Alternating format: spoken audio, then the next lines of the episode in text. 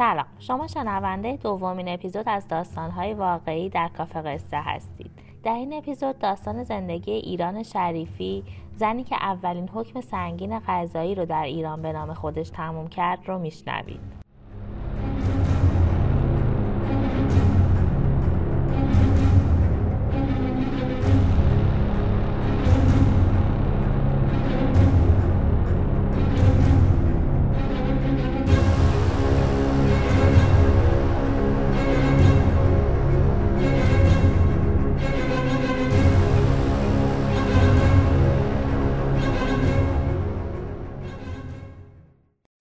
مهر؟ ماه سال 49 بود که روزنامه ها تیت زدن که یه زن دخترای پنج و ده ساله شوهرش رو دزدیده و فرار کرده. جریان حسابی برای روزنامه ها داغ شده بود ولی پلیس هنوز قضیه رو خیلی جدی نگرفته بود و فکر می‌کرد یه حسادت زنونه است و تا چند روز دیگه این درام خانوادگی که دعوای زن اول و دوم حل میشه تا اینکه جنازه یه دختر بچه در جوی آبی در کرج پیدا شد.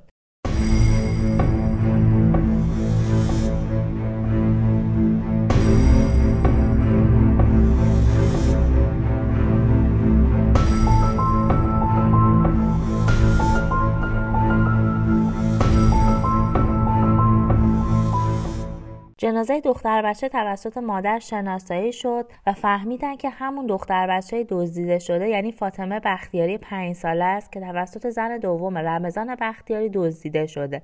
اینجا بود که پرونده به یه پرونده جنایی و مهم تبدیل شد.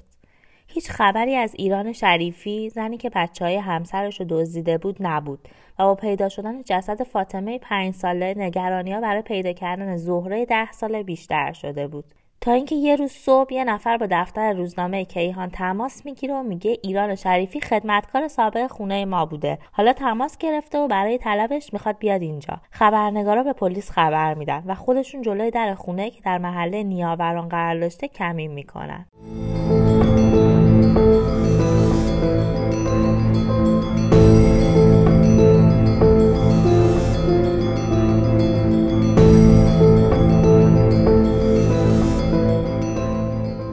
ایران شریفی میاد و به مدت نیم ساعت وارد خونه میشه و بعد بیرون میاد ولی هیچ نیروی پلیسی به محل اعزام نشده بوده. عکاسی که در اونجا حضور داشته اسم ایران شریفی بلند داد می‌زنه و وقتی ایران برمیگرده از اون عکس می‌گیره و ایران هم فرار می‌کنه. عکس تو روزنامه ها منتشر میشه و از مردم می‌خوان که برای پیدا کردن این زن به پلیس کمک کنن. روزها در بیخبری سپری میشه. هیچ کس نمی‌دونه ایران شریفی کجاست و آیا زهره زنده است یا کشته شده. عکسای ایران شریفی تیتر تمام روزنامه ها شده. پلیس همه جا به دنبال یه رد از این زن میگرده.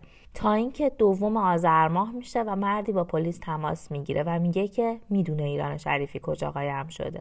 پلیس عملیات خیلی بزرگی ترتیب میده. سر تا سر خیابان خراسان در جنوب تهران به محاصره در میاره. مامورای پلیس از راه پشت بوم خونه دیگه وارد حیات خونه میشن. حدود ساعت 9 شب که ایران شریفی تصمیم می‌گیره از خونه خارج بشه که همونجا توسط نیروهای پلیس دستگیر میشه. چیزی که این پرونده رو عجیب و سخت می‌کنه و باعث میشه تا اون زمان تا شهربانی مرکزی و تعداد زیادی از نیروهای پلیس دخیل بشن حرفای ضد نقیض و اعترافات ایران شریفیه که هر دفعه تغییر پیدا می‌کنه. کلانتر بخش 14 تهران بعد از دستگیری ایران تعریف می‌کنه که ایران زن عجیبیه. مانند یه هنرپیشه نقش بازی می‌کنه. اون به خوبی می‌دونه چگونه در مواقعی که بازجویی به مرحله حساسی می‌رسه از یه شاخه به شاخه دیگه بپره. اون تعریف می‌کنه که از دیشب تا حالا چند بار حرف زده و تمام حرفاش در دفعه بعد با دفعه قبل زد و نقیزه. در اینجا مهمترین مسئله که وجود داره اینه که زهره کجاست و چه بلایی سرش اومده.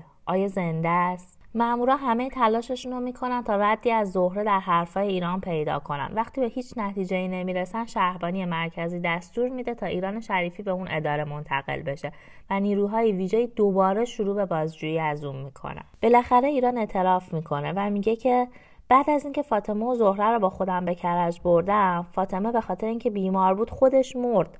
مونده بودم چیکار کنم؟ برای همین جسد تو نهر آب انداختم.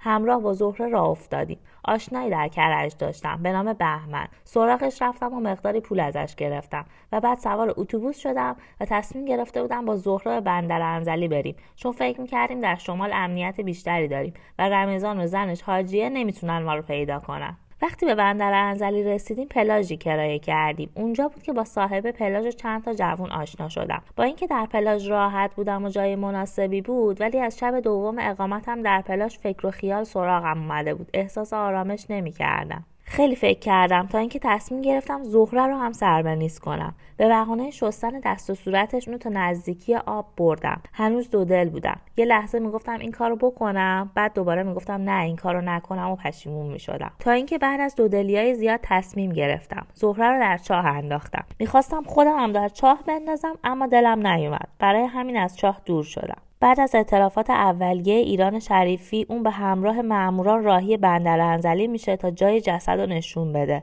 و صحنه رو دوباره بازسازی کنه. ایران شریفی پس از چهار کیلومتر راهپیمایی در ساحل ماموران رو به میان تپه های شنی می‌بره. در فاصله 500 متری از پلاژ محلی رو نشون میده و پس از حفر محل مامورین جسد زهره رو پیدا می‌کنن که یک پیراهن و یک شلوار به تن داره که تقریبا پوسیدن. پزشکی قانونی تشخیص میده که زهره دچار شکستگی از ناحیه دست شده و بر اثر خفگی تو آب چاه از بین رفته. ایران که به شدت دچار عذاب وجدان شده شروع به گریه و زاری می‌کنه و میگه که نمی‌خواستم بکشمش و من این دختر از جونم هم بیشتر دوست داشتم و از این حرفا. و همونجا میگه که می‌خواد اعترافات تازه‌ای بکنه و دوباره اعترافات جدید و حرفای ضد و نقیض ایران شروع میشه.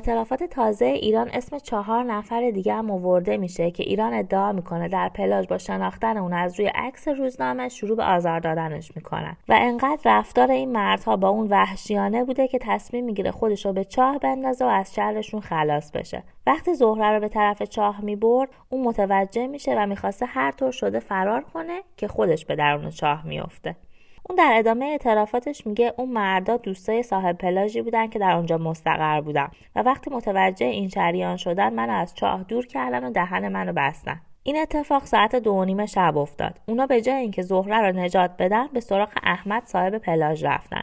وقتی اون اومد جسد زهره رو از چاه بیرون آورد و در فاصله 500 متری پلاژ زیر ماسه ها دفن کرد. و روز بعد هم به اصرار منو به تهران فرستاد. بعد از اینکه اعترافات ایران تموم شد اون بارها در حرفاش گفت که همه اینا تقصیر همسرشه و اون همه این کارا رو برای انتقام جویی از اون کرده و قصد کشتن دختره رو نداشته. با اعترافات ایران موجی بی سابقه از اعتراضات مردم به راه افتاد که خواستار برخورد قانونی با ایران بودند و این اعتراضات موجب شد ایران به عنوان اولین زن در تاریخ در محکمه قضایی حاضر و محاکمه بشه. شهریور سال 1350 بود که اولین جلسه دادگاه جنجالی محاکمه ایران شریفی برگزار شد. وکیل مدافع ایران خیلی تلاش کرد که از موکلش دفاع کنه و با اشاره به زندگی سخت و پرماجرای ایران در گذشته و دوران کودکی گفت که موکلش مشکلات روانی داشته و در حالت عادی دست به این کار نزده. اما هیچ کدوم از این دفاعیات به ایران کمکی نکرد. ایران در یکی از دفاعیاتش در دادگاه میگه آقای رئیس دادگاه من بیگناهم و زهره و فاطمه رو نکشتم. این اجتماع بود که باعث مرگ اونا شد. من سالها منتظر امروز بودم و می‌خواستم درد دلم رو برای کسی بگویم که چطور باعث سیاه روزی من شدم.